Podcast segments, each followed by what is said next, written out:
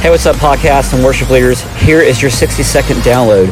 If you want true satisfaction in your worship ministry, you have to start downplaying expectations and perceptions about how big we want our ministry to be, budget, why our worship team needs to be bigger, how big our auditorium needs to be, what our worship needs to look like in the church.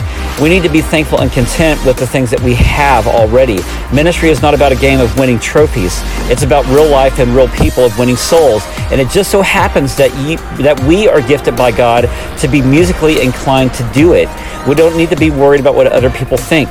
Ministry is not about us.